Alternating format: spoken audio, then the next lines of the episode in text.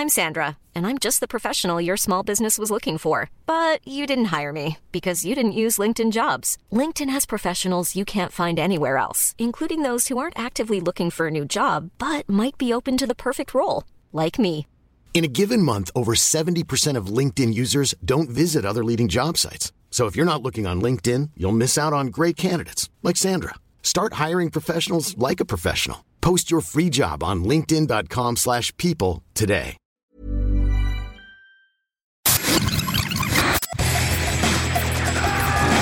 Bienvenue dans Stéroïdes, le podcast qui fait l'exégèse des gros bras. Avec Stéphane Moïsakis et Rafik Djoumi. Bienvenue dans ce nouvel épisode de Steroids the Podcast. Cette semaine, joie, félicité, incroyable, parce qu'en fait, et je dis événement même, je dirais même, puisque je suis avec mon ami Rafik Djoumi. Salut Ouais, Rafik. j'ai déjà mal. Salut Steph. Salut Rafik. Euh, pour parler de Roland Emmerich, parce qu'on nous l'a tellement réclamé, on nous dit Ah, Roland Emmerich, quand est-ce que vous faites un long podcast de 12 heures avec Roland, sur Roland Emmerich? Bah non, on va pas faire un podcast de 12 heures parce que je, je maintiens, c'est moi le patron, et en fait, il y aura pas de podcast sur Roland Emmerich. Le seul film que je concède, c'est celui dont on va parler aujourd'hui, c'est Universal Soldier, ton film préféré de. Roland Emmerich. Puisque Voilà. donc, bah, dans, dans, dans- voilà, pour être fidèle à ta réputation de troll, euh, tu, tu choisis d'aborder Roland Emmerich exclusivement sous l'angle de la, de la merde de sa carrière. Euh, pour la merde de sa carrière, c'est le film sur le seul film sur lequel il est au niveau, quoi. Je pense, euh, voilà, quoi. J'ai envie de dire. Non, bon, vous aurez, vous aurez compris que quand même euh, euh, notre rédaction est divisée sur, cette question-là, très Voilà. très divisée sur la question de la Exactement. carrière grandiose euh, du Roland Emmerich des années 90. Voilà. Et, euh, et alors que bon, voilà. Donc pour être clair, pour être euh, euh, limpide, moi je déteste la carrière de Roland Emmerich des années 90 et puis même celle d'après. Euh, et toi, en fait, t'adores. Je considère que c'est euh, c'est le Spielberg des années de 90. Je- je- c'est le, c'est le, euh, c'est le Arnaud, Kubrick. Arnaud- euh, Arnaud nous avait fait tout un tout un speech très intéressant sur la notion de plaisir coupable dans un, lors, lors d'un podcast, mais effectivement, euh, ça fait partie de mes plaisirs coupables. Euh, je, je me targue d'avoir eu en laserdisc et en DVD euh, l'ess- l'essentiel de la carrière américaine de Roland Emmerich. Et Tu sais d'ailleurs, qu'il y a des gens, tu sais qu'il y a des gens qui font des montages sur internet et qui, tu sais, qui font, et ils vont le couper, ça, ils vont le dire, hein. Enfin, ils vont le prendre, tu vois. Exactement. Mais mais euh, j'ai complété mon Roland Emmerich euh, avant d'avoir pu compléter Clint Eastwood par exemple au niveau de ma collection. Et, euh, et d'ailleurs pour l'anecdote, je te le dis, mais euh, on m'avait euh, invité à faire la masterclass de Roland Emmerich pour le film Ano- Anonymous. Et avant la Son masterclass, meilleur film. avant la masterclass, Enfin, il je dis ça, je l'ai m'avait- même pas vu, en fait. avant la masterclass, ils m'avaient dit, mais pourquoi ils vous ont choisi vous? Euh, Et ils m'ont dit, euh, monsieur, j'ai répondu, monsieur Emmerich, vous êtes en France, vous vous, doutez, vous vous doutez bien que je suis la seule personne qui ait tous vos films chez moi. Ah ouais. Et ça l'a fait sourire, Ah oui. euh, parce qu'il sait, il sait très bien comment la critique le, considère, Ah oui. comment. Et Et qu'il y a donc, d'autres il personnes qui ont tous les films, hein. euh, des, des- journalistes de la presse cinéma qui ont ouais. tous les Roland Emmerich chez eux. Hmm. Et qui J'en connais ont- un ou deux, je pense, à mon avis, tu vois. Enfin, bref, vas-y. Non, mais au début de ma collègue, de ma DVD, de ma Blu-ray Tech, euh, au début de ma Blu-ray Tech, j'avais genre 7 Roland Emmerich alors que j'avais genre 4 Spielberg. Enfin, c'est, c'est, dire l'importance du bonhomme, quoi. C'est un- vrai plaisir dire- coupable. C'est dire comment tu t'enfonces, Rafik, c'est surtout. ça, quoi. C'est un vrai, un vrai, un vrai plaisir. Euh, c'est, c'est, c'est des films. Je, je suis prêt à reconnaître tout, tout ce qu'on dit euh, habituellement de, de ces films-là, en disant ouais, et je m'en fous. Ça me fait plaisir. Donc, Universal Soldier. Alors là, sur celui-là, par contre, oui, je m'en fous pas parce que Universal Soldier, c'est quand même, euh, c'est quand même un gros étron. Non, en fait, euh, c'est un. Bah alors, on dit ce que c'est. euh, Alors, gros, pitch, pitch déjà le film, parce que c'est important de pitcher un film comme ça, c'est compliqué à, à- vois, comme- C'est deux mecs qui se foutent sur la gueule. Non, en gros, bah, le- c'est- non, c'est le Van Damme non, et Dolph Lundgren. Non, c'est un- en fait, c'est un super pitch. Euh, c'est un, c'est un pitch qu'on. Écoute, moi, je reviens à l'époque. euh, je lis le pitch de d'Universal Soldier. Mon premier réflexe, c'est je veux voir ce film. Euh, on, on- on est Non, des, mais moi aussi, mais on moi, est des gamins. voilà, on, a, Dolph on a grandi avec le comic book. À cette époque-là, on commence à découvrir l'animation japonaise. euh, bien testostéroné et, et là on- en gros le pitch du, du- du film c'est donc deux, deux, deux anciens soldats euh, morts au Vietnam euh, qui ont été récupérés par l'armée traficotés et transformés en super soldiers, on va dire, euh, programmables et, euh, et commandables à distance. Euh, sauf que lors d'une euh, mission euh, euh, où ils doivent abattre un groupe, un groupe terroriste, il se passe un événement qui fait que l'un des deux soldats se réveille en fait. Il a des, des flashs de, de, de, de, de un peu avant sa mort. Et se rebelle contre l'autre soldat parce qu'en fait c'est son ancien sergent Dolph Lundgren, pardon, Jean-Claude Van Damme est un soldat, un ancien soldat du Vietnam, et Dolph Lundgren est son ancien sergent qui était un psychopathe. Luc Devro Et Andrew Scott, Voilà. s'il te plaît. un- un- qui était un psychopathe qui avait euh, buté sous ses yeux des innocents et, euh, et, c'est- et ils se sont ils se sont butés tous les deux en fait dans euh, à la suite de cette de cette tragique affaire et donc il se réveille il reconnaît que l'autre est son ennemi et euh, il décide de protéger une journaliste euh, qui s'est infiltrée euh, pour euh, pour essayer de, com- de comprendre un peu de quoi était fait ce programme mystérieux euh, comme si elle était Universal voilà, Soldier. hein. comme, comme si elle était la, la femme innocente qu'il n'a pas su protéger des années auparavant. Voilà, en gros pour le pitch. Et donc ça se transforme assez vite en course-poursuite de Ouais. motel en motel, euh, où le super soldat est poursuivi par tous ses euh, collègues super soldats. Mais donc le concept de super soldier, c'est-à-dire de mecs qui ont des super pouvoirs d'une certaine façon, euh, euh, en train de défoncer la moitié de, de la route 66, moi c'est ça que je voulais voir effectivement. Et Bah, c'est pas- ce que t'as en pas même temps. bah, pas vraiment. ouais. Oui, non, bon après, euh, si tu veux. Mais ça, alors c'est un. Alors il faut, faut peut-être euh, euh, revenir un petit peu sur, euh, sur, euh, parce qu'on va parler un peu de Roland Emmerich, je pense. On va parler un petit peu de Van Damme Mm. dans cette époque-là. Euh, on va euh, Dolph Lundgren aussi potentiellement, mais on a déjà fait quelques podcasts sur Dolph Lundgren. Mais peut-être aussi euh, De la Carole la, la- voilà la Carole Co, ce que ce ce que ça signifie un film comme ça pour la Carole Co. C'est-à-dire qu'en gros, euh, à cette époque-là, Roland Emmerich avait fait un tout petit film. Je crois c'est américain, Moon 44. Moon 44, c'est Voilà. ouais, vraiment une sa petite première série. prod, B. euh, sa première vraie prod américaine. Il y avait déjà, je crois qu'il y avait déjà des capitaux sur Joey avant, mais, euh, mais Moon 44, c'est vraiment sa tentative de rentrer dans, dans le jeu. Donc le réalis- game. réalisateur allemand extrêmement fin, qui comment dire pompe Spielberg à tout à tout craint quoi, et qui comment dire se retrouvait donc re- remarqué à Hollywood, qui doit faire un énorme film pour la Carolco parce que Carolco prenait des très gros risques à cette époque-là, Ouais.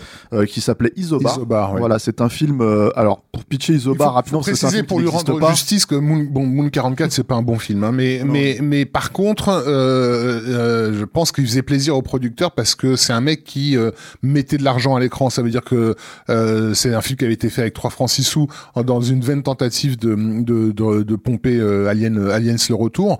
Euh, et mais par moment ça faisait illusion. De, de- on avait par moment l'impression qu'on était vraiment dans l'espace. euh, Ouais. on, on peut le dire aussi avec euh, Universal Soldier d'une certaine manière parce que c'est un petit budget. Enfin, par- en tout cas, C'est beaucoup de cache-misère, mais ça Voilà. on va en, en venir en Ouais, parlant de à, la, à mesure de, de, ce que c'est censé être le film quoi. Et en fait donc euh, euh, Roland Emmerich devait tourner Isobar, il a travaillé dessus pendant un an Ouais. euh, sur euh, comment dire euh, pour la Carolco. Beaucoup de dessins de pré-prod et tout ça. Voilà, c'était un film avec Stallone et Kim Basinger, Ouais. période donc vraiment début des années 90, donc à l'époque où c'était deux, deux énormes stars quoi. Qui se passait dans un train à grande vitesse, à super grande vitesse, voilà. voilà, dans lequel il y avait une espèce de créature, De créature. génétique, enfin voilà, une espèce de monstre plante, un truc comme ça, quoi, un truc. Et en fait, c'est un film, c'est un film qui a beaucoup, beaucoup fait. Je me demande d'ailleurs s'il fait pas partie. Euh, Et je crois qu'il y a un livre sur euh, les films qui ont jamais été faits. Et je me demande s'il est pas dedans en fait justement, Oui. s'il n'y a pas, y a pas un énorme chapitre autour de autour de Isobar. Il faudrait, faudrait vérifier quoi. Mais c'était un, un énorme pari pour la Carolco et un pari qui en fait s'est planté parce que euh, parce qu'ils ont pas pu le, le- le produire. C'était un film à 90 millions. Qu'ils avaient Euh, proposé à Ridley Scott, je crois, au départ. Alors voilà, qui s'est barré. Ça, c'est le premier point. Euh, en gros, euh, euh, Carolco, faut savoir que la Carolco, c'était, c'était un mini studio indépendant au sein des studios hollywoodiens à cette époque-là. Et en fait, qui était très apprécié par, euh, par euh, les réalisateurs parce que, en fait, ils avaient pour le coup une vraie latitude. Parce qu'en fait, ouais, Sauf sur Isobar, en l'occurrence, apparemment. Voilà, c'était tenu par des, par des flambeurs, en fait, hein. Euh, Carolco, faut le dire. Euh, Mario Cassar et en Mario. Cassar carrément barré au- en Amérique latine, enfin, avec la caisse, enfin, bon, voilà, quoi. Pas. Des aventuriers, on va dire. ouais. Euh, donc effectivement, des gars qui, qui, contrairement à une major hollywoodienne qui est bien bien organisée euh, et donc du coup qui, est, qui met la pression de façon régulière, c'est vrai qu'il y avait entre guillemets une forme de, la- de laisser faire. Il y avait aussi le fait que hum, donc ils, avaient des paris, euh, les films se faisaient rapidement aussi. hein. Enfin, faut rappeler que voilà, un des gros cartons de la Carol à l'époque, c'est Terminator 2 et c'est un film qui a été fait dans des conditions aberrantes. Ah euh, voilà, c'est euh, d'une vitesse folle. Euh, et, euh, et avec qui donc le euh, Canal Plus avait, avait avait signé ce, ce deal, raison pour laquelle d'ailleurs je crois Universal Soldier aujourd'hui est dans le catalogue Canal. Oui, bah, comme Terminator 2, comme en fait quelques Total films de cette époque-là. ouais, ouais. Voilà. Mais alors, le truc, c'est que donc du coup, Roland Emmerich ne s'entend pas avec Joey Silver, Mm. Qui lui en fait voulait utiliser parce que Roland Emmerich, il faut savoir qu'avec Dean Devlin, hein, son, son comparse, on va en parler aussi, quoi, euh, qui est scénariste. En fait, ils avaient leur habitude d'écrire leur propre scénario. Et en gros, euh, quand il a été question de retoucher Isobar.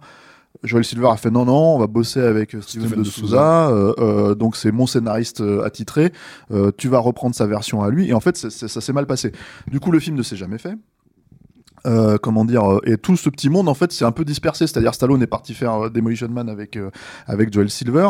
Et en gros Roland Emmerich et Dean Devlin ont récupéré un projet qui était à la base en fait un projet pour Andrew, Andrew Davis, Andrew Davis qui est parti faire donc du coup enfin qui s'est pareil en fait s'est retrouvé euh, comment dire euh, euh, parce que sa version si j'ai bien compris était trop chère pour Mm. Carolco Mm. en fait ils lui ont dit non on peut pas euh, on peut pas euh, comment dire euh, Enfin, ce qu'il lui proposait, en fait, c'était, je crois, c'était des vraies machines pour le coup, en fait, les Universal Soldier, c'était Ouais. encore autre chose, quoi. Et en, en fait, euh, Roland Emmerich et, et Dean Devlin se sont dit, bah, ça, on peut retoucher, on peut le faire, et on peut faire un plus petit film, on sait comment faire un plus petit film. Donc là, du coup, en fait, euh, tu parlais de, de Terminator 2, on parlait d'Isobar qui était à 90 millions, Terminator 2 qui était à 100 millions. Là, c'est un film à 22 millions, 23 millions. Donc, ce qui est quand même un, un budget conséquent pour un film d'action avec Van Damme et, et Dolph Lundgren à cette époque-là. de 92, ouais. Voilà, mais euh, un petit budget par rapport à ce que tu es censé voir à l'écran. Mm. Donc euh, du coup, parce que tu as quand même une grosse poursuite dans le, dans le, euh, de, de- entre deux camions dans le Grand Canyon, tu as quand même, en fait, ils te défoncent un motel entier, comment dire, en shootant, enfin en balançant je sais pas combien de bastos dedans. Euh, Enfin, tout, tout un tas de trucs comme ça. Tu as quand même la séquence quand même d'ouverture aussi, qui est quand même une... une- Enfin, pas, alors, pas la séquence d'ouverture au Vietnam, je, je, je reprécise. Parce que la séquence d'ouverture au Vietnam, qui est, c'est, c'est, enfin, la Vietnam de Fontainebleau, là, c'est... C'est un, un- des pires Vietnam qu'on ait vu. Ouais, voilà. Dans- en tout cas, dans une production entre guillemets qui se voudrait importante, mais c'est ça a été littéralement tourné sur un terrain de golf, Voilà, euh, sur lequel ils ont rajouté des fougères Voilà, en pagaille, en avec fait. beaucoup de flotte sur la gueule, et ça se voit que que chaque euh, chaque travelling euh, ne dépasse pas les 3 mètres parce que sinon on va on va on va griller le truc. Euh, Alors déjà c'est voilà, c'est c'est ça, ça se voit parce que bah, il y a y a, y a aucune vraie texture euh, organique on va dire, mais en plus ça se voit je trouve hein, parce que les comédiens donnent pas du tout l'impression d'être dans la jungle quoi. Enfin Oui, oui, oui. Déjà, la- le, le premier mec à ouvrir sa gueule, la première réplique du film, elle est prononcée par un second rôle qui est le pire second rôle du monde, quoi. ouais. All dead, they're Et tu te dis, mais c'est- le, gard- c'est le gardien du golf, en fait, que le mec, Ok les gars, je veux bien vous laisser tourner chez moi, mais je veux un rôle. Ils sont nuls. Même les figurants euh, euh, viet- qui sont censés jouer les Vietnamiens, là, les victimes de de, de, de Dolph Lundgren, là, qui est en train de se faire un collier d'oreille, euh, voilà, en les en les menaçant de son flingue. Même eux, ils sont nuls, quoi. Ouais, bon après c'est pas c'est pas le jeu le film le mieux joué quoi, tu vois, mais euh, de, de... Mais à ce point-là, c'est c'est c'est fascinant. Et du coup, je me demande dans, dans quelle mesure ça n'a pas été un challenge pour euh, Roland Emmerich justement de s'adapter à la langue anglaise. C'est-à-dire parce que euh, en tant que réalisateur, tu es censé entendre quand ça sonne faux. Euh, et, et quand c'est pas ta, langue- euh, ta langue d'origine, ta langue natale, je pense que c'est très compliqué. Euh, et et c'était un peu déjà le cas sur Moon 44. hein. Ça- Il y, a, il y a cette impression de fausseté dans les dans les dialogues quand tu le tapes. tu le tapes. Alors je sais pas là, ce que donne la VF du coup d'Universal Soldier. Peut-être ça passe mieux. Mais- je crois mais- que je l'ai vu en VF à l'époque. mais franchement, l'introduction de la journaliste qui est censée, personnage typique hein, qu'on va retrouver dans toutes les productions euh, Emmerich euh, qui suivent en fait, qui est euh, euh, comment dire la nana qui vient foutre la merde entre guillemets dans l'intrigue parce qu'elle euh, elle cherche son scoop en fait et elle va tomber sur beaucoup plus gros que ce qu'elle que ce qu'elle aurait euh, ce qu'elle aurait voulu et qui du coup devient plus ou moins le référent du spectateur au sens plus ou moins la personne normale dans un dans un contexte complètement de de de, de, de SF. Il te la présente comme la meuf entre guillemets cool quoi elle est en retard elle a une clope au bec elle est en train de dans, dans sa bagnole de se gueuler sur elle-même euh, euh, etc euh, euh, enfin et elle joue c'est comme une patate quoi c'est pas possible Oui, oui, bah après c'est c'est pareil, elle a pas fait grande, grande carrière, Ali Walker derrière, mais en fait, euh, non, je parlais de la scène d'ouverture d'après, en fait, c'est-à-dire vraiment, enfin, la scène d'action des Universal Soldier où tu les vois, en fait, euh, comment dire, investir le barrage, Le barrage, ouais, donc ouais. en fait, en gros, faire une descente en rappel, ça, tu te dis, ouais, putain, c'est, c'est, tu vois, il y a de la cascade, il y a du truc. Il y a, il y a- il y a des vrais, voilà, il y a, Ouais. des, y a, des, y a euh, euh, du vrai physique et aussi, de ce que j'ai compris, euh, beau- beaucoup de military porn, euh, parce que le dire, ouais. non mais je veux dire, le, le, le- déjà leur euh, leur costume Universal Soldier, il a été designé par des gens qui travaillent vraiment pour l'armée. Euh, alors toi et moi, on, voilà, mais euh, il existe une base de données spécialisée dans les dans les flingues hein, aux États-Unis, dans les flingues des Mais films. je crois que c'est Weapon Data, enfin, c'est comme euh, Weapon Movie Data. Ouais, quoi, comme ça. Et je me demande si Universal Soldier fait pas partie de leur top 10, quoi. Ah Tel- ouais, ouais. Tellement il y a toutes les armes à feu bah de, oui, de, ouais. de- de l'époque, les, les- le plus bel avion euh, cargo qu'on ait qu'on ait vu, qui est c'est effectivement qui est magnifique. hein. On a ce plan de l'avion cargo qui arrive. Sur- tout ça pour dire qu'il y a beaucoup, en fait, il y a beaucoup de production value à l'écran. Ouais, C'est-à-dire que tu peux pas leur enlever ça. Après, le problème, c'est pour moi, à mon sens, hein, c'est la mise en scène de, Roland Emmerich. C'est-à-dire que c'est vraiment, euh, on, on rigolait de ça avant, avant qu'on commence à enregistrer, mais c'est alors master shot, Mhm. master shot, puis master shot, et puis en fait gros plan, gros plan, et en fait. Je- j'exagère évidemment, mais c'est vraiment t'as deux, Non, il y a t'as pas, il y deux pas- grosses valeurs en fait de plan en il y a fait pas à de chaque fois. Quoi. scénique, mais je pense tout simplement aussi parce qu'il a pas la scène au sens physique euh, pour pour le faire. Euh, c'est beaucoup de cache-misère, c'est-à-dire que il a clairement été pompé du côté de, de James Cameron et de et de Tony Scott dans euh, la façon notamment de comment dire de c'est c'est une mise en scène en aplat où tous les où tous les objets dynamiques euh, rempla- euh, remplissent l'essentiel de l'écran. Ouais. Donc par exemple, tu as l'avion cargo qui a atterri, donc tu vas avoir l'aile de l'avion cargo qui surplombe, le gros camion qui, qui traverse et les soldats qui sont posés de, entre le camion et, et l'avion, tout ça en, en, longue focale et du coup tu vois presque pas le, le décor environnant parce que le, le décor dé- désertique envi- environnant, c'est lui qui pourrait donner un côté cheap en fait. Là tout ce que tu vois à l'image, ça bouge Euh, et il fait ça, il fait ça dans les motels, il fait ça partout. Bien sûr. Donc ça donne l'impression tout le temps qu'il y a un truc, que l'image est remplie. Et en plus, comme il tourne en scope, euh, bah, ça fait entre guillemets riche. Quoi. Alors après, euh, euh, James Cameron, il fait des mouvements de caméra au milieu. Non, mais- tu vois, non seulement James Cameron, ouais. non, mais je veux dire, James Cameron, il utilise, il- ouais. il utilise ce type de plan comme des plans intermédiaires. Euh, Ouais. t'as- mais, mais, mais à côté de ça, t'as un, un plan d'ensemble qui est juste magistral, mais aussi parce qu'il a les moyens, parce qu'il a con- vraiment construit le décor, etc. Euh, et, et pareil pour Tony Scott. Mais mais mais mais il utilise en fait ce- ces techniques que ont développé pour de temps en temps avoir des, des plans de raccord, euh, sauf qu'il fait tout son film avec ses plans avec ses plans de raccord.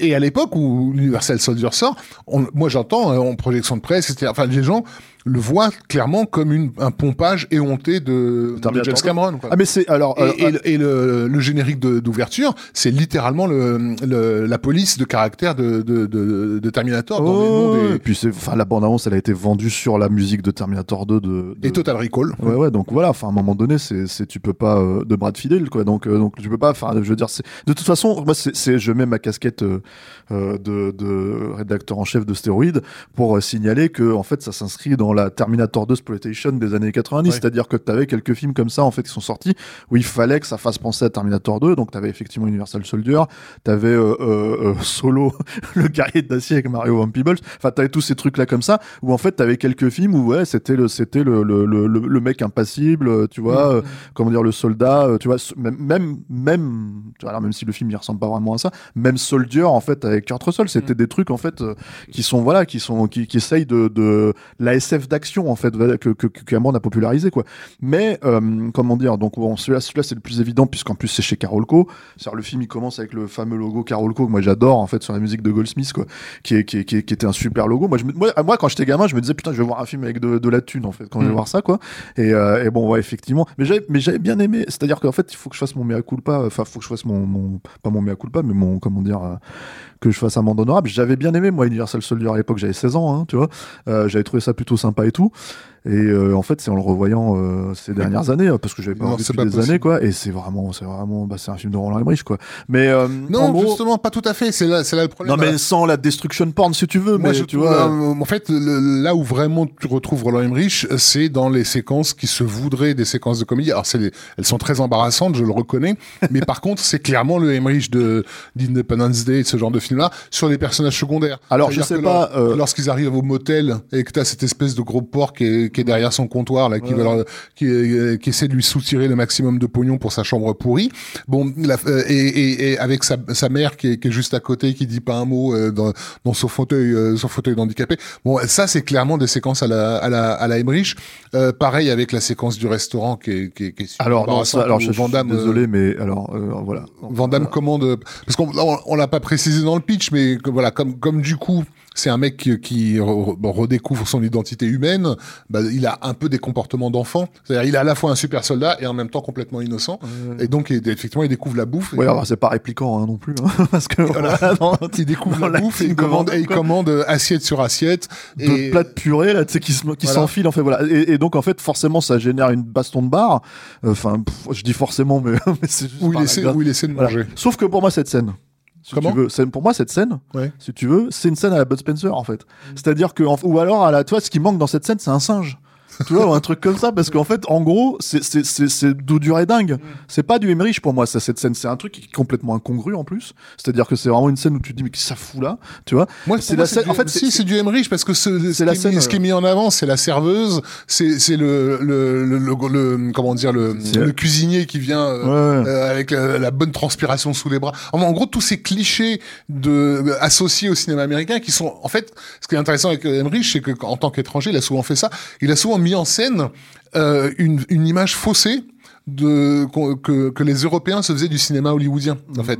Euh, C'est peut-être la sienne, hein. comment? C'est peut-être la sienne. oui, mais hein. c'est aussi ce qui explique, je pense, l'attrait international de films comme Independence Day et ouais. autres. C'est-à-dire que enfin le public euh, international avait le film américain cliché euh, que Hollywood ne lui avait jamais livré. Ouais. Independence Day, tu fais pas plus américain, autant made in America, al- alors qu'en fait c'est du fake, euh, c'est Mais, pas euh, du tout authentiquement américain. et- et moi, je pense, en fait, il y a aussi une problématique Et là, cynisme ouais. hein, là-dedans. hein. Ah, Il y a, il y a peut-être, on peut appeler ça du cynisme ou de, de, de l'arrivisme du, enfin c'est comment dire, il fait feu de tout bois. Le mec, il a envie de faire son trou à Hollywood. Mais euh, mais le fait que ça se passe sur la route 66, le fait qu'il passe de motel en motel, le, le fait de choisir voilà des figures qui sont euh, entre guillemets associées à, à l'Amérique profonde. euh, la- fait- pour- pourquoi est-ce qu'ils prennent cette bagnole pour euh, pour euh, pour s'enfuir quoi? Ouais. Ils auraient pu prendre n'importe quelle Une autre voiture. Buick voilà, une, une. Buick, quoi. Si tu veux. Donc il y a vraiment un côté euh, un côté je fais plus américain que les Américains. Ouais, ouais, bah c'est, ouais, tu veux dire comme Schwarzenegger, en fait, en gros, qui, quand il se pointe, il veut impérativement, en fait, avoir son, sa green card, son machin, son truc, et que donc, en fait, il fait plus ricain que les ricains. quoi. Et du coup, non, mais Mais- voilà, mais, mais, mais ça, c'est, ça, c'est le Emmerich qu'on va retrouver ensuite. Euh, moi, je, là où pour moi Universal Soldier foire complètement, c'est que ces séquences d'action sont d'une mollesse euh, Ah oui, effroyable. c'est, fou parce qu'en fait, je me, me rappelais pas à ce point-là, en fait. C'est- C'est-à-dire que c'est vrai que c'est très mou, quoi. Alors que la promesse du film, encore une fois, ce sont des super soldats. C'est-à-dire que toi et moi, on, on l'a, on l'a, on l'a vécu ça. On, on- nous, tout ce qu'on attendait, c'était de pouvoir voir des mecs qui défoncent des murs Mm. euh, en courant, tu vois. Euh, en gros, ce que Spriggan de Katsuhiro Otomo va nous Ouais. donner euh, des années plus tard. Mais quand je parlais tout à l'heure de, de, de dessins animés Enfin, japonais, Prod, hein, Comment? À la prod, Katsuhiro Otomo.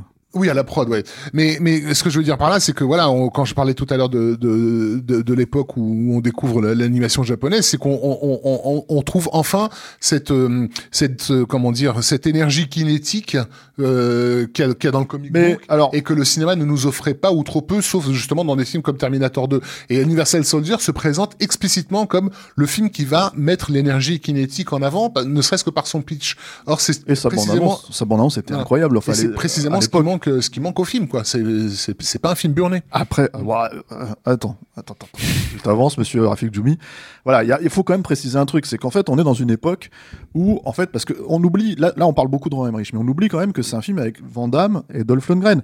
Donc le truc, en fait, c'est que ces deux mecs-là, ils charrient des choses. Bah En oui, fait, c'est dans leur- de, de Laurence Olivier et tout ça, ne- d'une part. Déjà, d'une certaine manière, mais l'autre, enfin, en tout cas, de- du- du cinéma d'action. Oui. Mais non, non, mais euh, au-delà de ça, en fait, ce que je veux dire par rapport à ça, c'est que, en fait, euh, toi, tu prends le problème à l'inverse. C'est-à-dire qu'en fait, moi, le gosse de 16 ans que j'étais à l'époque, en tout cas, en fait, euh, euh, j'étais content de voir un film qui avait un peu plus de production value que chez Mark Lester, Mm. que chez, euh, chez, voilà, parce que c'était ça aussi le truc, en fait. C'est-à-dire que le cinéma d'action de cette époque-là, si tu enlèves McTiernan, si tu enlèves James Cameron, si tu enlèves Catherine Bigelow, globalement, c'est des films qui sont faits par Mark Lester, Dwight Little et des mecs comme ça. Et Andrew Davis, tu l'as cité tout à l'heure. Andrew Davis, voilà. Donc le truc, c'est que c'est des, c'est des gars en fait qui sont quand même un, un, un, un peu en dessous, hein, voilà. Et, et mais euh, le truc, c'est que surtout, bah, tu vois, je sais pas, les Sheldon Lettich, enfin encore une fois, on peut en citer des tonnes des mecs comme ça, quoi.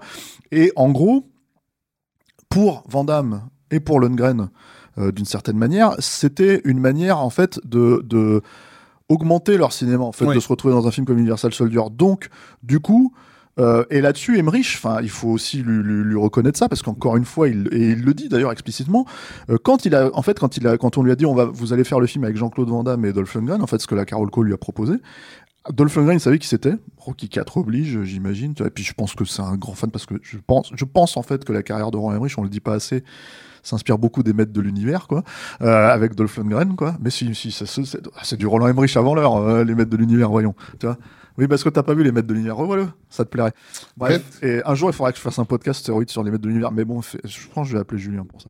Mais euh, le truc, c'est que, donc, en fait, il connaissait euh, Dolph Lundgren, mais en fait, il savait pas du tout qui était Van.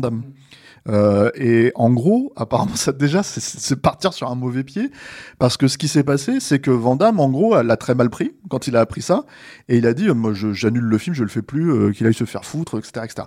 Et finalement, ils l'ont rattrapé, parce que Van en fait, on, tu dis, euh, il joue un enfant dans le film, mais je pense que c'est un peu un enfant quand même aussi, quoi. Et en gros, euh, ils l'ont rattrapé, ils lui ont dit, on va mettre des professionnels, on va peut-être faire le film maintenant, tu vois, Jean-Claude, quoi.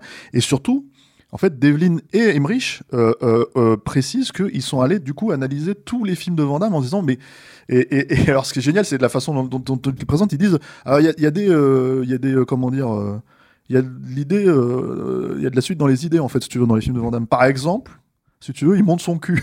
Donc en gros ils ont fait en fait, euh, ils ont écrit des scènes autour du fait que Van Damme se balade à poil, ce qui est le cas hein, dans le film, hein, évidemment, tu vois, où il monte son gros cul, tu vois, et c'est Pas seulement qu'il se balade à poil. avec des scènes de merde. Mais alors, tu vois, de, de bah, parce qu'il se balade à poil, c'est qu'il se balade à poil sous les yeux de femmes admiratives. Ça- Bah, c'est Van Damme, tu vois. Donc euh, voilà quoi. Et apparemment, donc la, la belle anecdote euh, de, de- du truc, c'est que en gros, quand Van Damme tournait les scènes, euh, les scènes où il montrait ses fesses, euh, en fait, il se tournait, euh, il se tour- avant que ça commence à tourner, il se disait mais c'est bien, est-ce que mon cul est bien, est bien euh, in focus, tu vois Est-ce que c'est bon Est-ce que, est-ce que le point est fait sur mon cul, quoi Et t'as, t'as Roland Emmerich qui plaisante là-dessus, qui dit bah oui oui, Van Damme t'inquiète, on est des professionnels, le point, le point est fait sur ton cul, quoi. Alors c'est vrai que là encore une fois, si tu fais un comparatif avec tous les autres films de Van Damme, hein, les kickboxers, les machins comme ça, etc., c'est vrai que son cul est très très bien mis en valeur en fait. Ah, déjà, avec un très beau euh, plan scope, tu vois. ça, Déjà, c'est très Roland. Emmerich qui a jamais fait de mystère sur sa sexualité, on va dire. Euh, Oui, mais donc, même euh, si je pense que tu vois, en fait, c'est- tu sais, il a un certain dédain pour Van Damme, hein, euh, non, Emmerich, mais hein, ça se certes, voit. hein. il a un dédain pour Van Damme, il a peut-être moins un dédain pour les fesses de Van Damme, si tu veux. Ouais, Donc, bon, là, d'accord, là, là, il, après, il met, euh, il met un certain soin à les filmer, euh, et, il est- et même un petit peu, un petit peu trop malicieux, parce que donc il y a, cette séquence où elle doit lui retirer une puce euh, sur son corps, mais elle sait pas où est la puce, et donc elle doit du coup palper euh, le, le personnage de Van Damme. Donc, ce qui donne lieu à, un, moment- d'érotisme d'érotisme torride. Euh, et euh, parce qu'elle s'est euh, il lui demande de, de, de, de retrouver quelque chose qui est dur. Donc évidemment euh, bah, dans le corps de Van Damme tout est dur. Euh, et mais mais Rafik, le enfin, truc c'est qu'en fait elle est derrière lui elle se, et à un moment donné elle se baisse parce que c'est- cette puce est, est dans sa cuisse. Ouais. et elle, a, elle, elle sait pas quoi en faire. Et là, t'as Van Damme qui, t'as un plan, t'as un, un effet de montage où il y a la tête de Van Damme qui apparaît euh, de- devant elle parce qu'en fait, il s'est complètement penché pour lui parler entre ses jambes, quoi. Mais si tu réfléchis, c'est-à-dire on n'a pas de plan large dans, de, Ouais. de la séquence. Si tu réfléchis, il est littéralement en train de lui montrer son trou de balle à ce moment-là, quoi, si tu veux. Donc bon, ça, bien, ça- c'est- c'est- ça- Rafik, qui- tu fais vraiment l'exégèse des gros bras, c'est. Exactement. Vas-y. et donc, non, mais voilà, mais c'est, pour moi, ça rend la scène très odorante, en fait, si tu veux. C'est quand même assez, assez inattendu. Il y a- il y a Alain qui est mort de rire de l'autre côté. Donc, euh, et ça, je pense qu'effectivement, le- le- les penchants de, de, de- sont assez importants sur Moi, des- je pense qu'il se fout de sa gueule ça. dans ces scènes-là. hein. Mais euh, honnêtement, honnêtement, à mon sens, tu Ah vois, non, mais que, y a- y a- a- en personnage, certes, mais là, on parle, de, c'est- on parle de physique, on parle de. Il y a un truc qui est quand même problématique avec Roland Emmerich, parce qu'il faut quand même qu'on le dise. Enfin, moi, je suis désolé, c'est qu'en fait, il fait même les films les plus cons de la planète. Faut Ouais. le dire, tu vois. Et le truc, si tu veux, c'est qu'il y a, y a un moment donné, la question, c'est quand t'as un mec comme Van Damme, c'est pas difficile. Parce qu'il Mm. faut être honnête que c'est quelqu'un qui, qui sait quand même beaucoup. Moi, j'adore Jean-Claude Van Damme, encore une fois, pour plein de raisons, tu vois. Mais c'est un mec qui, qui, qui, qui a un sens du ridicule assez limité, on va dire, si tu veux. Donc, en fait, c'est assez- souvent, si tu veux, ça, ça, ça, se, ça transparaît dans ses films, et je parle même pas de ses apparitions à la télé, quoi. Euh, donc là, je pense qu'en fait, si tu veux, la moquerie, elle est très très facile, en fait, Mm. si tu veux, avec Jean-Claude Van Damme, et le, le film joue avec ça, quoi. Euh, et je te dis encore une fois, je pense que euh, moi, je le, je le, je je le, pour moi, Roland Emmerich, et pour l'avoir rencontré, même si je l'ai pas, euh, comment dire, j'ai pas fait une masterclass avec lui, je, je, je, je, considère que c'est vraiment euh, euh, le, le, le- vraiment le cynisme à l'état pur. En fait, c'est-à-dire que vraiment, je l'ai toujours vu comme ça, et ça m'a, et, et en fait, le fait de le rencontrer, ça m'a conforté dans ma, dans ma position, et c'est pour ça que j'ai beaucoup de mal avec son cinéma. Mais en fait, donc t'as ce côté-là en fait Pas sur mais je pense qu'il a un côté vraiment, euh, dé- il a un vrai dédain pour le mec, Euh, et à côté de ça, t'as euh, finalement la connerie inhérente à Roland Emmerich de, base en fait. C'est-à-dire que y a t'as des scènes quand même dans le film. Euh, et je pense pas que ce soit des scènes humoristiques, hein. c'est vraiment des scènes qui s'enchaînent en plus. ouais. C'est le moment en fait où t'as tous les autres Universal Soldiers, parce que bon, faut le dire, hein, donc t'as Lundgren, Van Damme, mais t'as Ralph Moller derrière, t'as des mecs comme ça et tout, quoi. Euh, euh, les gros musculeux, Ralph Moller, vous l'avez vu dans, dans Gladiator, tout ça. Enfin, c'est un des, un des grands copains d'Arnold.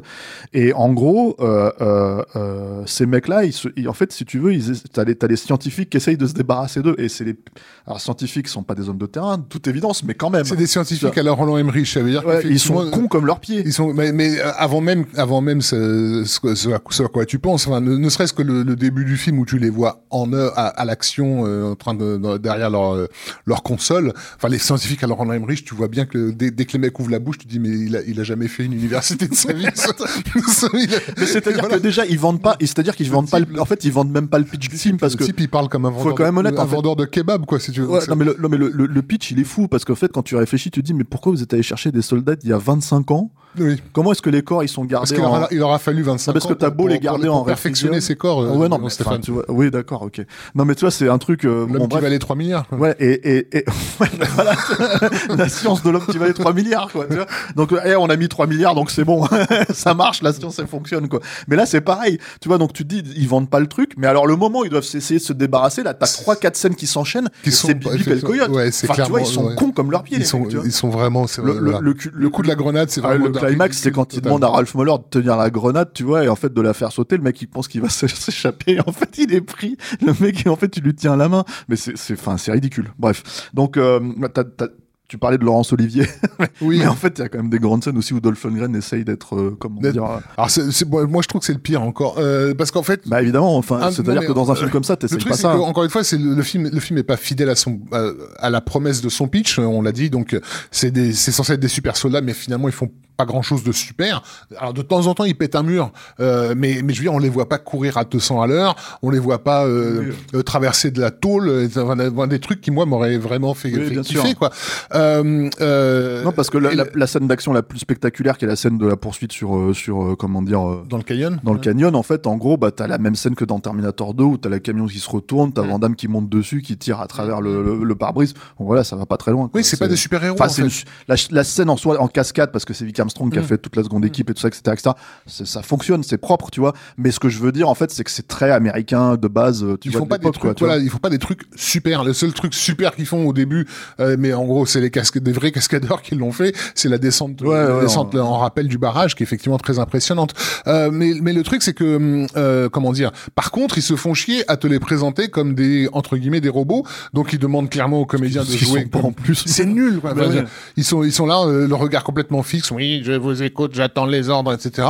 Euh, et, et, et, et, sitôt qu'ils ont eu un souvenir de leur ancienne vie, tout d'un coup, paf, ils, ils switchent en mode. euh, et, et, et, et, Lundgren, c'est le pire parce que. Pareil, tu veux parler, Ah. tu veux parler de mise en scène, Raph? Moi, je suis désolé, mais le, est- le flashback séquentiel du coup de latte dans le flingue, si tu veux, qui est le truc qui revient, et c'est le seul truc qu'il fait pour, pour, pour vraiment amorcer le, le flashback de l'époque et le truc. Tu te dis, non, mais Roland, Mais Roland, voilà. Roland, Roland. Mais dans toutes les séquences euh, d'introduction de, de, de, de- des deux, euh, tu vois Lundgren qui, qui, qui, qui, qui- donne des regards en coin, la caméra qui fait un travelling sur lui où il est pas content et tout. Et et là, tu fais, attendez les gars, il est censé être programmé à ce moment-là. Il est pas du tout censé euh, être le personnage que vous nous avez présenté dans la séquence d'ouverture. Donc il y a aucune logique en fait dans la façon avec laquelle ils, ils sont des machines ou ils redeviennent des humains. Quoi. Oui, parce que un, un coup, il va tirer une balle dans la tête du journaliste, en fait, qui accompagne la nana.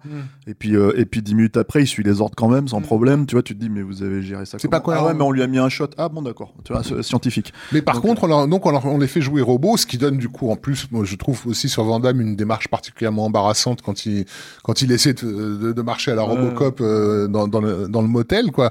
Euh, Tu veux dire qu'il a pas travaillé sa démarche C'est ça que tu veux dire, quoi.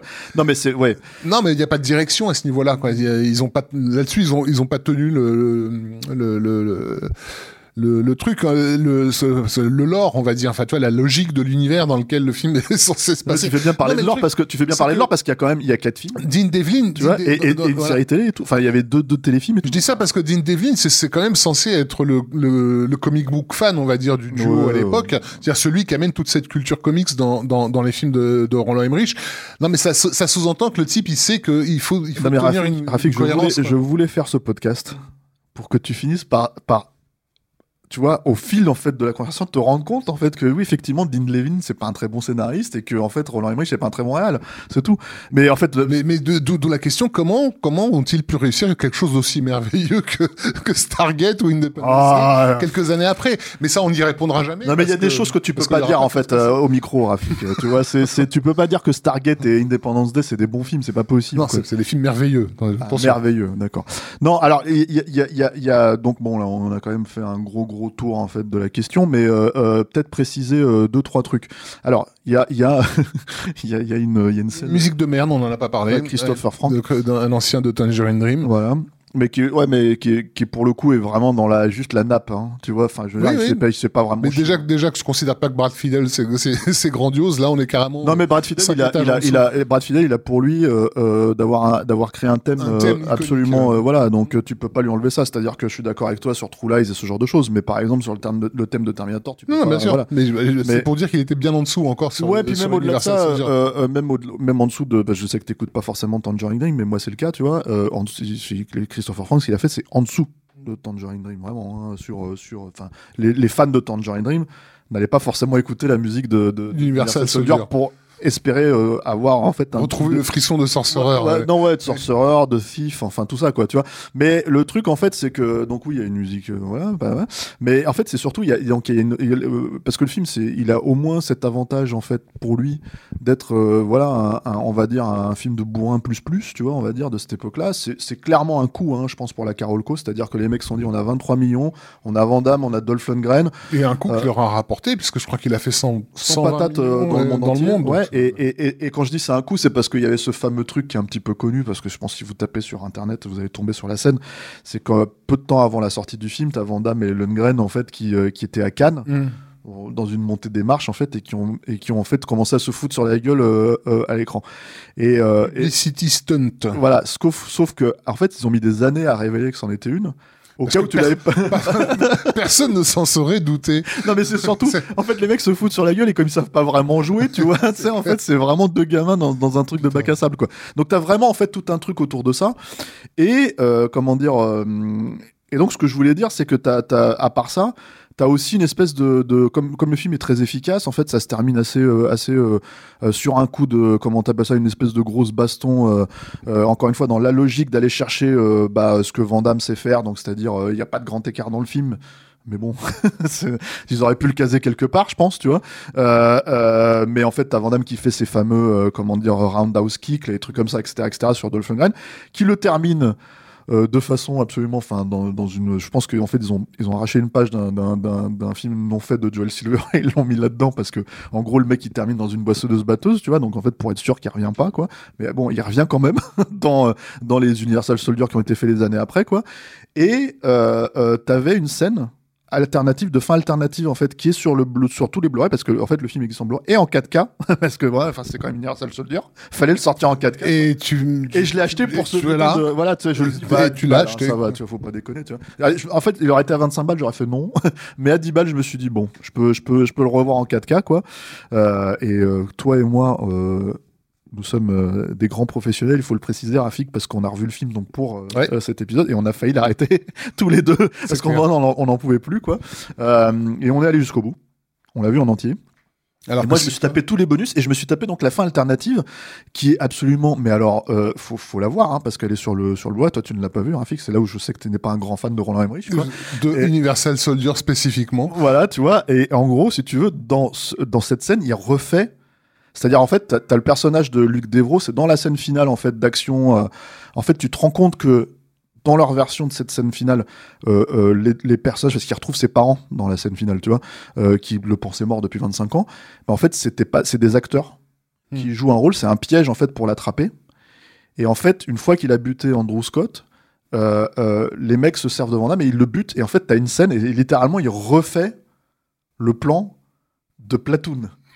Et là, tu te dis, mais Roland Emmerich, non mais ça va pas. Tu vois, enfin, faut calme-toi, Roland Emmerich. Tu vois, donc c'est pas possible, quoi. J'aime l'Amérique. Euh, ouais, non mais non mais non mais c'est surtout, mais- non mais c'est surtout le mec qui pompe tout quoi, tout attire l'arigot, Ouais, tu vois. ouais. Donc là il refait la scène et en plus Van Damme ne meurt même pas vraiment dans cette scène puisqu'en fait toute l'idée de la fin c'est qu'il serait mort de sa belle mort, euh, qu'il a pas accepté en fait le traitement euh, le traitement Universal Soldier, tu vois qu'on lui laisse. Voilà. Donc en fait ça, ça, a été coupé. ça- bah, c'est surtout ça, ça, ça a empêché toute, de- toute exploitation ultérieure à une époque qui- où c'était quand même. euh, Mais c'est ce que c'est ce que j'allais dire en fait, c'est-à-dire qu'il y a deux choses par rapport à ça, c'est que effectivement, mais t'as le personnage qui mourait, mais bon apparemment ils sont pas, ils ont ils ont quand même réussi à retrouver un moyen de les faire revenir, tu vois, quoi qu'il arrive. C'est-à-dire que comment il s'appelle euh, Dolph Lundgren euh, est dans euh, Universal Soldier 3 et 4 je crois. Euh, j'ai pas vu le 4, il paraît que c'est bien, mais je l'ai pas vu. Il faudrait que je le regarde, ça manque à ma, comment dire à, ma culture de de rédacteur en chef de stéroïdes. Mais euh, comment dire, euh, euh, c'est surtout ce qui est très bizarre, c'est que tu te dis mais c'est quoi cette scène? C'est quoi ce truc en fait tout autour de ça, si tu veux, alors qu'en fait vous faites finalement vous faites un Vanda et un Dolph Lundgren. Et encore une fois, ce que c'était censé être à l'époque. hein. Hmm. Tu vois, c'est très très bizarre quoi. Donc euh, c'est à voir.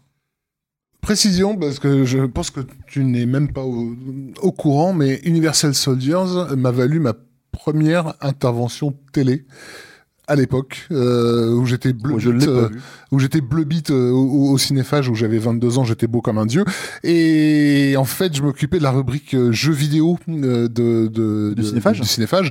Et donc, j'étais invité pour parler des rapports entre cinéma et, et, et jeux vidéo. Et la question, c'était, est-ce qu'on peut voir l'influence du jeu vidéo dans les films? Et je citais explicitement Universal Soldier. Ah, c'était pas pour Universal Soldier non, que t'as été. mais, mais la- la- une bonne partie de mon intervention tournait autour d'Universal Soldier, qui à l'époque venait de sortir euh, en salle, euh, et qui était un film littéralement chapitré comme une succession de niveaux en fait, euh, avec la la confrontation au boss final euh, euh, dans, dans, dans la dernière séquence. Mais euh, mais mais juste, mais on parlait tout à l'heure de la première euh, euh, apparition des des des, des unisols comme ils les appellent. Euh, c'est c'est pratiquement le un niveau qu'on retrouve dans GoldenEye, euh, Ouais. celui du barrage et tout ça. Enfin bref. Donc il y avait cette il y a, il y a- y a une non progression en fait dans le film euh, qui qui imite un peu les jeux de plateforme de, de qui sortaient à l'époque. quoi. Et, et inversement, en fait, je pense que c'est pas impossible que c'est servi de référence aussi pour certains développeurs à cette époque. Exactement, ouais. Derrière, donc en fait, je pense que c'est euh, euh, Influence croisée. ouais. Voilà. Roland Emmerich, à mon avis, il a jamais joué à un jeu vidéo de sa vie, euh, tu vois, à l'époque. En tout cas, il n'avait pas dû foutre une pièce dans une machine d'arcade. Donc euh, voilà, quoi. De toute façon, on sait pas ce qu'il fait, Roland Emmerich. Tu vois, on sait pas où il trouve son inspiration, quoi. Mais euh, mais voilà. Est-ce est-ce qu'on est-ce qu'on est-ce qu'on a est-ce qu'on a bouclé l'affaire, là, Rafik? Qu'est-ce qu'on a dit, ce qu'on On avait avait à dire sur avant Roland commencer. Est-ce que Capture Mag, de manière Non, générale, a, a parlé de Roland Emmerich dans Jamais, son ensemble jamais. avec ce film? Jamais, jamais. Euh, Lorsque Capture Mag aura parlé de 2012 euh, et, euh, et, et de 10 000, là, oui, on aura vraiment fait le tour de la question de, du cinéma d'action populaire des années 2000. Écoute, moi, je te conseille en fait de monter un, un site dissident qui s'appellerait Rapture Mag ou un truc comme ça, tu vois, et tu vas aller parler de, tu vas faire le, faire le- que du tu Roland. vois, dans un, dans le multiverse, tu vois, ok, où ça sera que Roland Emmerich et il y aura 12 heures de Roland Emmerich Parce qu'il 12 y a heures de des théories, Spielberg. j'ai des théories intéressantes sur pourquoi ces films sont aussi jouissifs, en fait. Et ça a à voir, justement, on en a parlé tout pas, à l'heure. moi, moi, avec- moi, j'ai une théorie euh, en fait. Je pense ça, a voir- ça a beaucoup à voir avec le sexe. ouais, mais moi je pense que ça a beaucoup à voir avec le fait que t'es un gros déviant Rafik c'est tout. quoi, Mais, tu mais mais, qu'on peut pas. mais parce le fait- sexe. Mais, quand- mais Non, quand mais il- quand il- indépendamment de ça, mais ah, les films de, les vrais bons films de Roland Emmerich, ça, je pensais que films- je pensais que j'allais faire une analyse de Rafik Djoumi. J'ai fait une analyse de Rafik Djoumi en fait. Les vrais, bons films de, Vraiment. les vrais bons films de Roland Emmerich, c'est des films de coït en fait. Et le problème de Universal Soldier, c'est que c'est un film frigide. Il y a pas. D'ailleurs, c'est pas un hasard s'il y a de la glace de- du début à la fin. hein. Mais mais mais c'est un film dans lequel il y a aucune progression euh, dans l'excitation, dans le.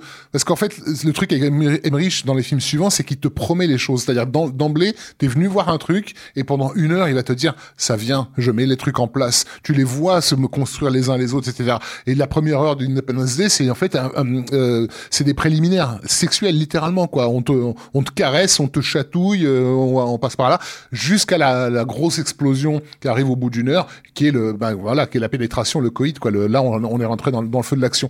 Et ça, cette structure là qu'il a respectée à la mort sur justement un film comme 2012 par exemple, ben elle est pas dans Universal Soldier. Ce côté jeu de plateforme, c'est c'est vraiment euh, c'est c'est du- c'est du missionnaire du début à la fin quoi. Est-ce que je peux préciser un truc, Ouais. Est-ce que tu m'as rendu Roland Emmerich encore plus dégueulasse qu'il ne l'est, en fait, avec ce- cette espèce de théorie, là, tu vois, qui ne, que tu te gardes pour toi et qu'on n'utilisera jamais plus. D'ailleurs, d'ailleurs, Alain Mercier, tu la coupes.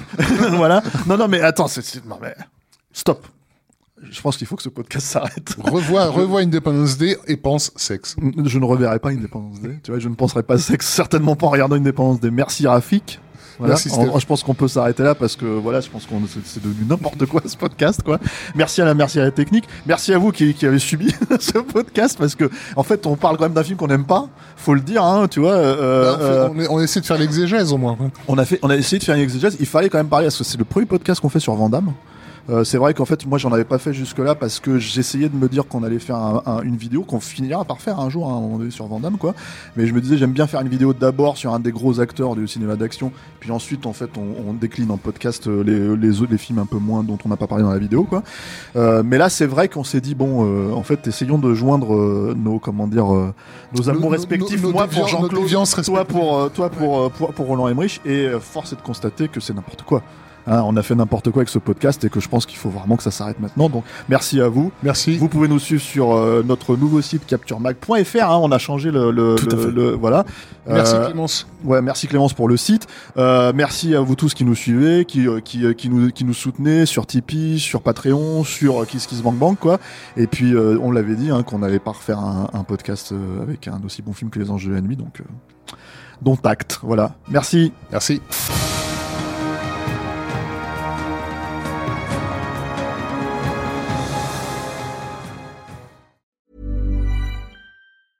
Planning for your next trip? Elevate your travel style with Quince. Quince has all the jet setting essentials you'll want for your next getaway, like European linen, premium luggage options, buttery soft Italian leather bags, and so much more. And is all priced at 50 to 80% less than similar brands. Plus, Quince only works with factories that use safe and ethical manufacturing practices. Pack your bags with high-quality essentials you'll be wearing for vacations to come with Quince. Go to quince.com slash pack for free shipping and 365-day returns.